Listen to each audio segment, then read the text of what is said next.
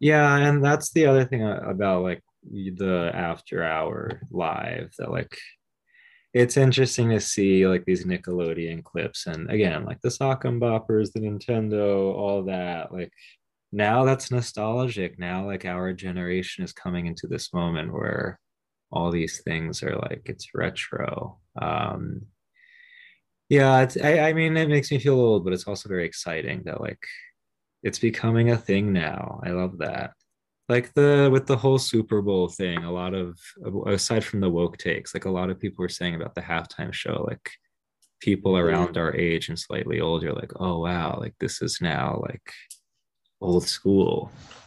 Yeah. We're we're getting to that point. It's you know, it, it's weird because we can't grow up. So like in the mid 80s when parents are touting like uh, the 60s hippie culture everyone was like, that's so stupid. But now we're touting this old school, and this old school actually has a lot of merit to this younger generation. Yeah. weird. It's because we haven't grown up and because the people that are touting it are still the ones that haven't re- accepted responsibility. So we're just kind of like that old cool kid on re- in recess that you want to talk to. Yeah. Mm. We haven't left. We haven't left the yard yet. To the yard. The yard. The yard.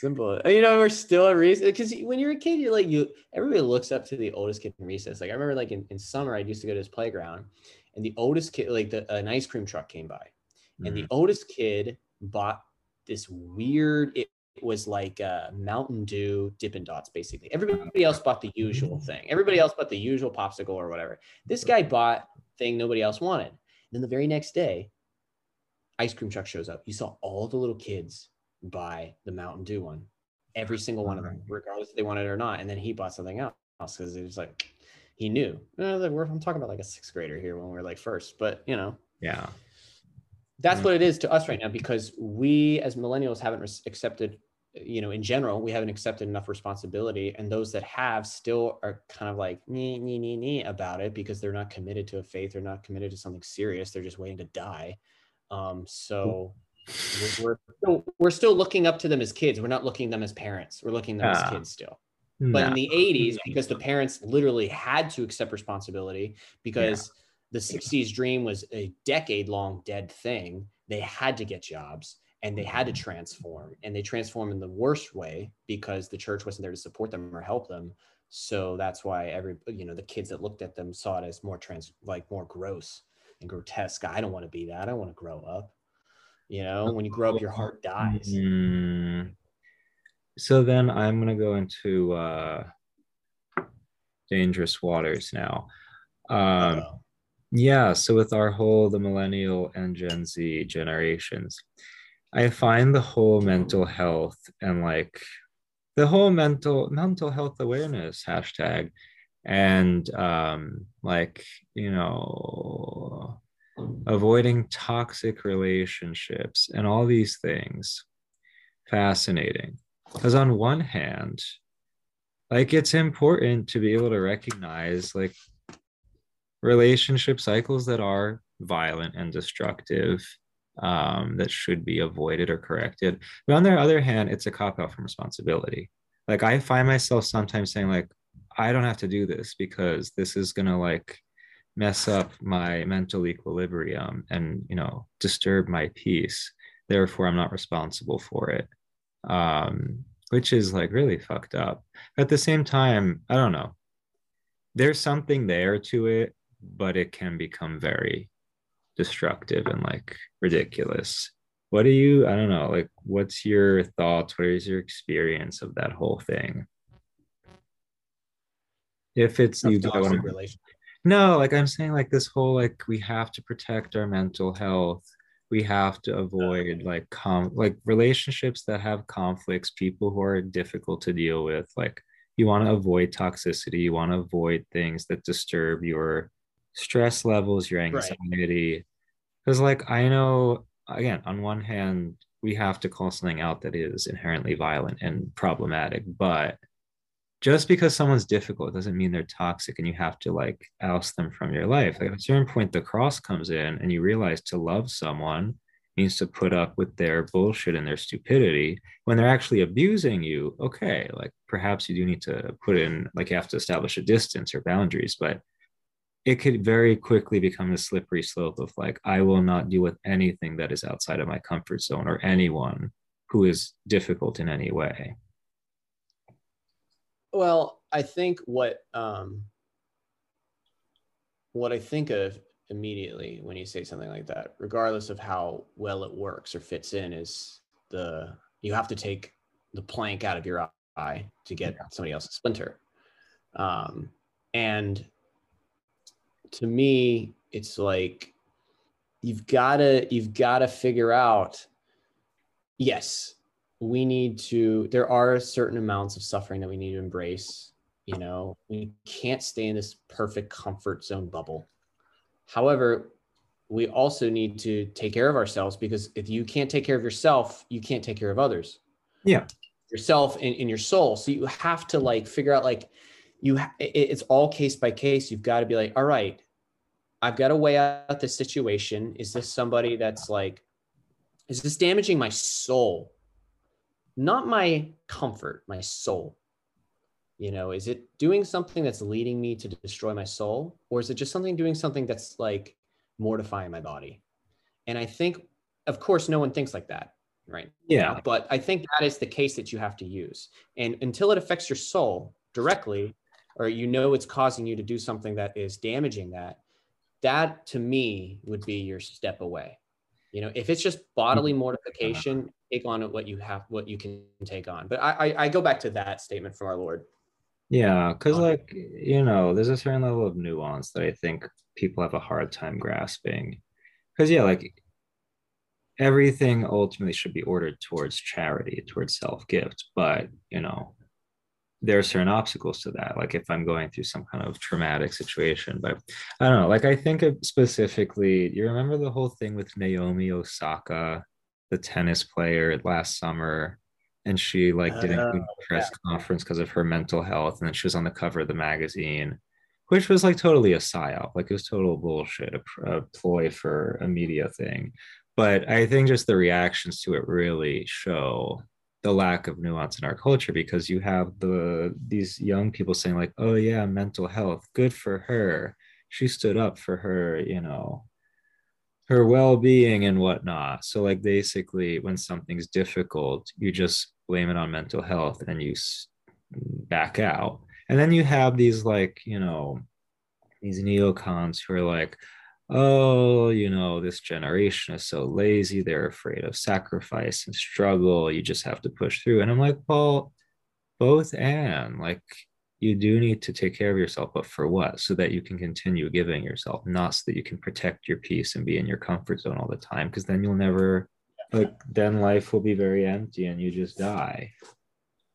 and no one, I mean, nuance is dead though. Like outside of the sacraments and the paradox of the incarnation, like I don't see how you can embrace nuance or paradox anymore. It's very hard, especially in a puritanical culture. Yeah. Yeah. Mm-hmm. Yeah, totally. I mean, yeah, it, it's a it's a weird subject and it's tough. I've just never really, you know, um, I, I, really do think at the end of the day, it's a, it's about, uh, you have to make the decision between your body and soul. And, and I think that takes a little bit from each, each or, and yeah. you yeah. gotta take, you, you gotta take care of yourself, but also who like on the other side of it, like who gives a shit if she has to not do that? Like you think that's weak or it's like that there's just so many petty things people are like making headlines of. I'm just like, but why? It That's is all a ploy. I mean, they create these things so that people will be distracted from like real issues. Like people obsess over all these big things because I think again it's a cop out from responsibility. The responsibility of looking at your life and asking like, what am I living for? So we fixate yeah. on all these other social issues so that we're uh, free from having to actually do anything. Yeah. No. Mm. The escape, the escape of suffering, though. The escape. Still circles back. Yeah. Can we go back to speaking of escaping to the 90s, 2000s nostalgia? Nickelodeon. What Yeah. is Nickelodeon humor to you? Like, because I have a lot of thoughts about Nickelodeon humor, because that was my main thing when I was a kid. That was the one I watched all the time. What is Nickelodeon humor? Yeah, like to you, what do you make of it? Dude, Nickelodeon was they made shows for kids, but you knew these were people that were making jokes for themselves. When I rewatched Rugrats episodes, Rugrats top five show for me of all time. Hmm. At least those first four or five seasons. Um, did the adults are the craziest fuckers I've ever met. Like, there's the stuff they say is nuts Yeah. and it's so much more funnier than the kids. The kids are kind of just there for like, oh, they're like babies. Like that's adorable. You know, now like we're looking at like that's adorable. Mhm.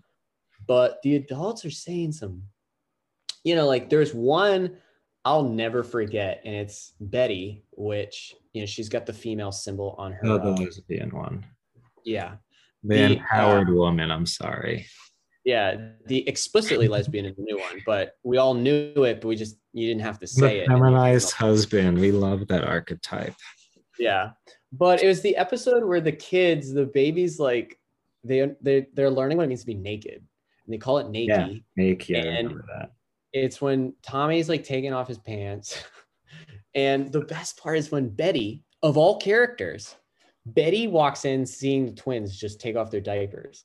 And she goes, Phil, Lil, you're nudists. And Dee Dee's like, Betty, I'm surprised at you. Lipschitz says. and then Betty. Then Betty's just like, she's like, I'm tired of this sick Lipschitz shit, dude. Let's just face the facts. The 60s are over and we lost. So let's just get with the program, okay? say And she that? runs to the- Yes, she did. She said the 60s are over and we lost. Let's just get with the program. That character says it. And I'm just like, that shit's so crazy. And she's carrying both babies, you know, like their legs are just Yeah. like sprawling up behind her back, just like on her Mhm. own. What a great line. I I'm tired of this lip shit that at all. shit. That was all Dr. Spock though. Like the whole like the com if it feels right, do it. Mhm. child psychology thing. Yeah. No, my Nickelodeon, I I was more the SpongeBob, Fairly Odd Parents generation, which was like it was 2000. I was, I mean, I grew up with Rugrats and those, but like I connected to SpongeBob, which is like, I don't know. I think Nickelodeon humor, especially 90s, is really grotesque, very vulgar. The whole slime motif. Um, Oh yeah. crude humor, but then for me, SpongeBob is absurdist but also perverse humor because like um you have a lot of like the you have a lot of the weird gender stuff going on you have a lot of like new world order references um you know a lot of masonic references too like esoteric kind of symbolism. But the humor is a, it, for me it's like reading camus. It's like life is absurd. It makes no sense. So let's just laugh at it.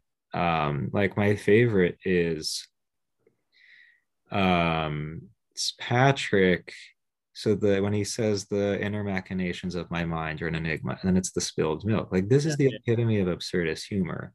Um but then like when you look at who's making these these shows I mean, one, most of them are Jewish, and you see a lot of Jewish references, like the Rugrats go, you know, to Hanukkah at the synagogue and whatnot. But no, Yeah. like definitely a lot of esoteric kind of stuff going on, and also like some fucked up things. Like Dan Schneider had a foot fetish and was Yeah. like doing fucked up things in iCarly with the feet, like definitely trying to like initiate kids into some kind of weird shit. Um, but I loved it. I mean, I reference SpongeBob every day. I can repeat whole episodes back to you. Fairly Odd Parents was really fucked up though. Like there was weird, really weird Well, stuff. oh yeah, I was watching some fairly odd and Jimmy Neutron too. They both like the Oh, yeah. dads. It's all the weak dads that are just making this. Yeah, they love that feminizing us men. Well, SpongeBob. Just as a funny aside, did you see? Did you get the SpongeBob reference in the After Hour? It's in every one. Oh yes, the uh the Squidward uh show. Squid word, Squidward live. Yeah. Okay. yes, I yes. wanna make sure And then when he that. cleans the stage, that's absurd. Yeah, I I caught that. I of course I Okay, good. I was gonna say, man, if- no, No. one's catching that, then I'm, Yeah. I sound pretty that was crazy. genius. Yeah. So SpongeBob humor. Um, did you watch Disney at all? No, I was No. Cartoon Network and Cartoon Network. Nickelodeon. I did not get Cartoon Network. I tried for a year, but it never spoke to me. It was like for me, that was like the weirdo, like kind of like "Oh, you're strange. The people who would talk about Ed, Edd, and Eddy and uh Dexter, they were like the strange kids. I was like, oh, okay. You also got some like gems like Codename Kids Next Door, which was like this embracing of like be a kid, stay a kid, which is a very Yeah. Peter Pan thing. Yeah. Um, you know, adults are evil, the Breakfast Club's clip, you know, like you when you grow Mhm. up, your hearts die, you become this evil thing. And as a child, like watching Codename Kids Next Door and this literally violent um uh, violent uh, retaliation against growing up Yeah. was such a thrill to me. I was like, yeah, I don't want to grow up. And this is before I read Peter Pan or anything like that. Like I was like, yeah, I don't want to be adults. I don't want this. And it implants in your mind this idea that this growing up, you lose everything, which yeah, you lose certain things, you gain certain things, but you got to like keep certain things. I think that's the that's the Mhm. main the main thing that everyone misses is yes, you lose stuff. Yes, you gain stuff. And everyone will talk about both of those, whether they're good or bad. But there's the third that you keep stuff. Nobody ever wants to address that idea. And I think our generation is keeping way too much in keeping them as like they're keeping them the wrong way. Like I said, they're not keeping them pondering in their hearts and using them when they need. They're just constantly injecting themselves with it, um, which is going back to what we originally started talking about, which is like that's bad. You've got to use them sparingly. Um, Yeah. So Mm, I think the most genius Nickelodeon show was Arnold. Like, did there. I think back to some episodes and I'm like, oh my God, this was, I mean, it was beautiful in a true way. There's something so profound about, first of all, like the urban, multi ethnic setting, um, but also just like the kinds of things, the situations, and like the messages they were sending. Like, there's something wholesome, but not in a preachy, kitschy way. Like, there's something very authentically human and like, yeah, I think back to it a lot. they had some sad AF episodes, like and and they just let it happen. And um and they had they tackled a lot of crazy subjects, like fucking Helga's mom is an alcoholic. Oh Helga, could you pass me the Tabasco sauce? Like, what the fuck is she making? We know what she is, you know. Like uh Big Bob is like clearly abusing her. Like, gosh.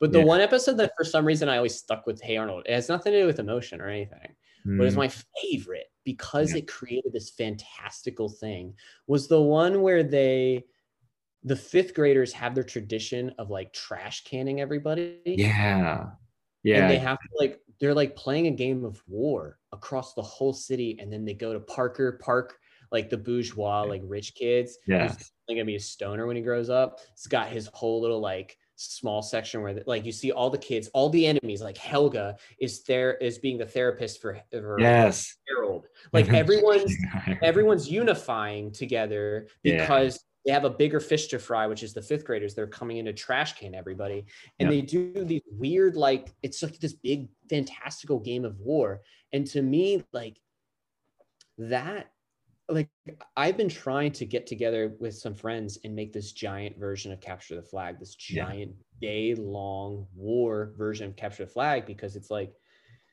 dude, I want to tap into this like childhood like vibe of like, yeah, none of the kids ever did something that was the whole day that centered around war, but like you wish you did.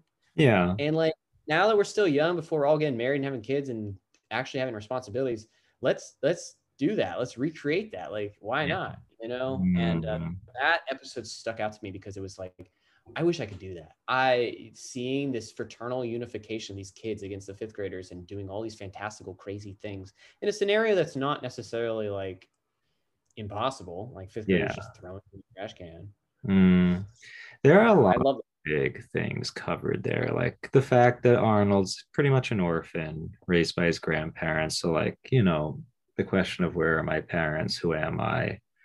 Um, I think the one episode that really bothered me was when um who was it? Arnold saw the kid in the bunny costume at home and then he told accidentally told the friends at school and everyone made fun of him and he's like what are you going to do like what do i have to do to forgive me and he's like you need to go out dressed as the bunny so then everyone's outside and like he walks out in shame and everyone like totally mocks him. It's like almost like the way of the cross even.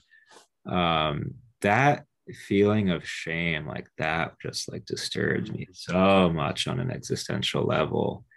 Um but then like the cultural references like when they did the romeo and juliet and then um I, I like i really love the ethnic thing though like you have czechoslovakians you have jews you have vietnamese people you have the italians the polacks you have everybody. And like that's not a thing anymore. Like we don't have i mean you have race you have these like vague abstract identity categories now but like you don't you don't have anything celebrating ethnic culture and like people actually getting to know especially like european southern european cultures. Like yeah. no talks about that Mr. anymore Kokoshka. Mr. Kokoshka. learning how to do read. you want to pet the kitty I want to pet the kitty. Mm-hmm. you got him. You got the episode Mr. Hyunh. Mr. All, Hyunh, he was, in, he was Vietnamese, right? Yeah, I yeah. think so. It reunites with his daughter, but he's also a country singer in one of them. Yes, he was. And then you got yes, you got Mr. Kakashi, you get him, you got the fucking butcher, Mr. Yeah. Green. He was Jewish. Was he? Harold, Jewish? did you steal that, ham? He puts it on his shirt so Mrs. Vitello, the Italian florist. Oh yeah, um, a little bit of everybody. But then the one episode that really like I didn't process when I was a kid was uh, who was the teacher, Mr. Uh, Mr. Simmons. Mr. Simmons brought his partner to really?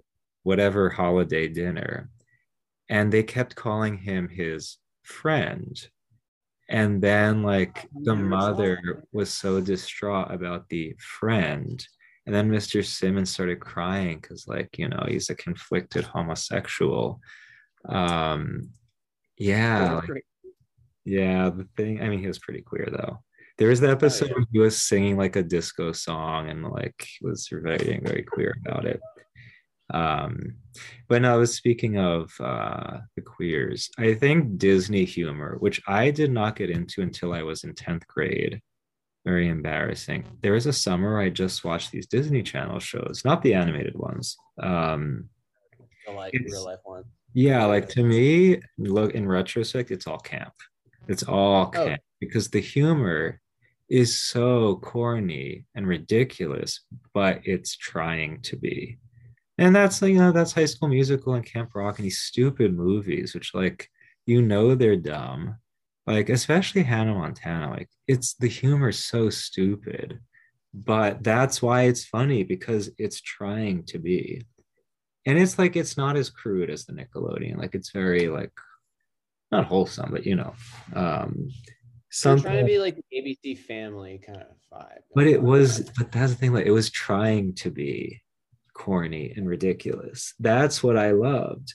They didn't take no, they weren't taking themselves seriously at all. Not like ABC Family. Well, yeah, well, yeah. It's kind of like uh, the worst show I think I ever watched, and the most problematic one I think I ever watched was. And I only watched it like for a split second because this is when I was growing up. Like everybody yeah. remembers the last show they stopped watching. For me, I never liked it. I wasn't like connected to it, but I just think it was the oldest show that I would, if it was on, I'd watch it. And then I was like, ah, Adam, you're like, let's move on. Was Zoey 101. Oh, God, no. And that was terrible. You're Jamie. There was no laugh track. And it was this serious, like, everyone's living in this like California dream world. Everyone's rich as fuck. Ready? Four cell phones. you know, and yeah. it's like everyone's just like having the best life, but you wish you kind of were there. You just wish you were there. Uh, That's all uh, I wanted. Like because you just wanted like I mean, I like the idea of like, oh, because I lived in Western PA, so it's just like shit weather, shit everything. So like, yeah, yeah hell yeah. I, I was in sixth grade. I wanted to go to a California school where sunshine and nice. Um, yeah, where you had your own room. That's crazy. I I don't know why they would ever put something like that in a kid show. It, it was just like an enticing piece of candy on the table. It's like, but there was also the second you like started eating it, you realize, oh my gosh, it's just mud. It's just disgust. It's like candy coated Yeah. shit. No, and that's why I like Disney because it was trying to be stupid. At least, I mean, with the Nickelodeon, they were like, it wasn't as ironic. There was some level of intentionality. Like, I remember, but the one Zoey 101 episode that I I actually watched a clip on YouTube last week. Um, the episode where she joins the wrestling team, and she like none of the boys want to wrestle her because she's a girl. And it's interesting because like there are all these situations that now are like big headlines, but are addressed so Yeah. like it's like what it like it was whatever. Because like I remember recently there was some news story about a boy who didn't want to wrestle a girl, and everyone's like wants to cancel him because like oh women's equality, but he's like he was like an evangelical Christian who was like you know I believe in like you don't hurt women, but also I don't want to touch women because of chastity. And it's, I don't know, like all these things that you could be canceled for today, treated so nonchalantly back then. And like the trans true. stuff too, a lot of trans stuff in those shows that now, like when Patrick dressed up as, no, SpongeBob was the mom. If I were a mom, this would be kind of shocking. Or Yeah. I think back to like the Sandlot. You play baseball like a girl, and that's like the biggest insult of all time. Yeah, girls can't play baseball. They play softball. Um, that's being My sister softball. no, I'm just kidding. Um, I can I go back to surrealism for a second? Yeah. jump from Nickelodeon. Um, have you? Yeah. mm. Have you seen um any of like the old school surrealist films like Buñuel or like the Spanish or French directors? I've seen what's the one where they cut the eye? Um uh Andalu- the Andalusian dog, yeah. Yeah, I've seen that because I had to, you know. Uh, Yeah. I mean, I liked it. I was like, "Whoa, shit!" Uh, I've seen the Holy Mountain. Um, if that's something, it's more. Who's that? So if he, uh, Was it? Buñuel? No, it's not Buñuel. Um, it's interesting because like Kanye loves the Holy Mountain. Uh, Mm, name. Alejandro Jodorowsky. Oh no. He Uh, did El Topo. Yeah. Mm. That and he said it, it is based on the Ascent of Mount Carmel, but shit, I read the Ascent of Mount Carmel and ain't nothing close to that. It's just a bunch Mm, of really? Oh, then I should see. I mean, it's just one of those things where they just want to say that they based off of it, you know, because they read that St. John of the Cross has some interesting images like, ooh, I'm Oh. naked. Oh, this is like of super storm." Kabbalistic and Masonic. Whoa. Yeah, absolutely. Oh Yeah. god. But that's what I like about I mean, the one the first Buñuel film I saw was The Exterminating Angel, which is basically a bunch of rich bourgeois people get locked inside a house party and they start doing these Kabbalah rituals. Um I think I've, I've heard of that. I have heard of that. Yeah, yeah, yeah. Yeah, I mean these people were all Masons and like did esoteric kind of rituals, but I like that it's, you know, in your face and they're not pretending it's something else. Exactly. fine And- with that stuff if you're open about it. yeah they're going to tell you and it's just the idea that this human yearning for this ritualistic aesthetic thing at the end of the day that's what it's all about no one no one goes to mason masonry because they think it's true they go for the aesthetics of the rituals they go for that come on i mean maybe back in the day but nowadays if anybody wants to join something like that or if anybody wants to join any kind of like eastern religion they go because the aestheticism because it's something different from wasp puritanical culture that's all Unless anybody- you want to actually like sell your soul to the devil. Yeah, I mean, and that, that's the de facto thing. I mean, like to be honest, like in my uh, in cinema, dude, like the most popular thing was tarot card readings. Tarot Mm, card reading, yes. and people were taking it very seriously. Yeah. Like not just like a one-off thing. And there were people that did it because it was fashion, but like I still know people that just do that every day. And, Yeah. and seriously. And, and why? Because if it's just something alternative, it's something different, something countercultural at first. Yeah. And I now it's like, phase, well, now yeah. it's not. No, I did that stuff because my family did practice like folk witchcraft because you know Greeks. Um, but once I really got into it, I realized what it was, and it was like, oh, never mind. Yeah, I had this this one friend of mine in cinema. She was like the sweetest girl in the world, very very kind, like top notch kind person. And she told me because this was like when I was in cinema and I was like starting to be like outwardly Catholic, like mm-hmm. I made it apparent. And this is in college. That's like that's a risk.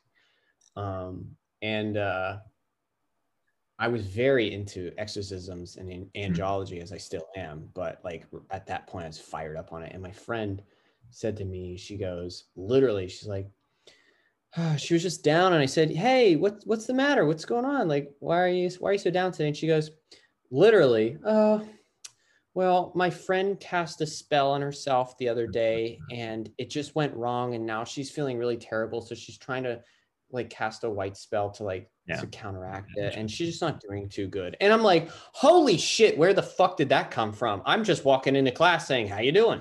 And i'm like take her to an exorcist right now like i you know good gravy man a lot of people are still sold on this white magic dark magic thing it's, like, oh it's is, i mean i acknowledge that there's a difference between a spell where you try to curse someone and like a spell yeah. where you try to manifest like something benign, but still it's magic. Like the spirits you're drawing on are not. Yeah, I mean the spells can be different, but you're you're still taking from evil. Like there is no good spell. A good spell is a blessing, you know. Um, but I was just like, first of all, it came out of nowhere. I like, this is like the sweetest, most innocent person I ever knew. So like, imagine coming that coming out from her. I was like, what the fuck are you talking about? Oh my god um, Father Ripperger, help me, please. You know, uh, thank God he released that book, Deliverance, uh, Deliverance Prayers for the Laity. That I've given um, that one out to people at least four times now, and I've had to order four different versions for myself again and again and again. Mm, have you read Unbound? Mm-mm. Unbound is like the big one for like you know spiritual warfare and all that kind of stuff. Um, a little too much. I don't know. For some people, maybe, but yeah, I mean, like some people, I you know, I, I knew that I was getting too into it just because yeah. like cool was oh, it's interesting, and I should stop. Like I, I knew I know what I need to know. That's great. I've got some stuff in my back pocket because I, you know, I do encounter a lot of. There is a lot of darkness. There is a yeah. lot of oh yeah you know, warfare, but I need to stop getting too into it because I know you can't chase after it yeah, it's not for me. It's not my calling. I should get away from it. Yeah. But uh, mm. you know, I got it in my back pocket. Always carry that holy water. You know. Oh yeah. Yeah, magic metal. You never know. So, what should we close with? We've said a lot. We did. Final thoughts. Mm, you want to 360 it, or you want to end with a brand new? Something new, a new insight. You have on your notes David Lynch embracing the ordinary. Say something about it. Uh, yeah, Twin Peaks, one of my all-time favorite shows. Mm. Laura Palmer died yesterday. Laura Palmer died the hour Russia invaded, which is pretty fucking crazy. Oh, that's. But weird. if you watch season three, you don't even know if she died or not. But embracing the ordinary, even though David Lynch is not at all Christian whatsoever and promotes transcendental meditation, love him to death. Um, he also loves conservatism, especially the 50s. Oh. And like watching Twin Peaks, uh, yeah, right. Watching Twin Peaks, just like what I take from it, like the good that I take from it, I realize is like, yeah, when you do have to grow up and take responsibility, like you're not going to be going to crazy stuff all the time. You're going to, you know, you're going to be going to bed at nine, waking up early. Like yep. sometimes the best part of your day might be a hot shower. Mm. Um, but Twin Peaks teaches me to embrace the mundane and the ordinary and to cherish it, like just cherishing a cup of black, damn fine cup of coffee. Mm. Like embracing the beautifulness of the smallest things. Um, a slice of cherry pie, you know, like uh, the, the smell of cedar wood house, um, being outside and pissing outside in nature, mm-hmm. like just these tiny little things that you should cherish and that can get you going and those little things can be your little mountains of transfiguration that you go up just to retreat for a second come right back down Mm. That's a good way to end. We'll take it. yeah Mm, So, what do you want to plug before we leave? uh if anybody's made it this far um check out my channel wafers on youtube follow me on instagram wafers 3d i've putting out a new album i've got trad wave liturgy of the hours in the works Yeah. still um i've got my dad's hunting videos which nobody watches but they're pretty damn good and uh i've got the after hour live which we are working on episode three so it's going to be on Instagram Live. We'll do, yeah, we'll shoot the show basically Instagram live. So you can chime in on our Jawbreakers account and uh, Okay. Basically control the show in certain regards. And then in a week or two after that, you'll see it aired as a standalone piece of art, not a highlight reel, Okay. not a recap, but its own thing. And that will be the thing that cements it in. And uh, hopefully, we're going to keep these episodes rolling along. I think we tapped into something pretty cool and fun. And, uh, Indeed. and I'm unemployed right now. So let's, let's, let's do it. Of course. Well, Adam, wafers. This was fun. Thank you. Thank you, cracks, Stephen. Never. okay. You We'll can see leave that oh, out. later.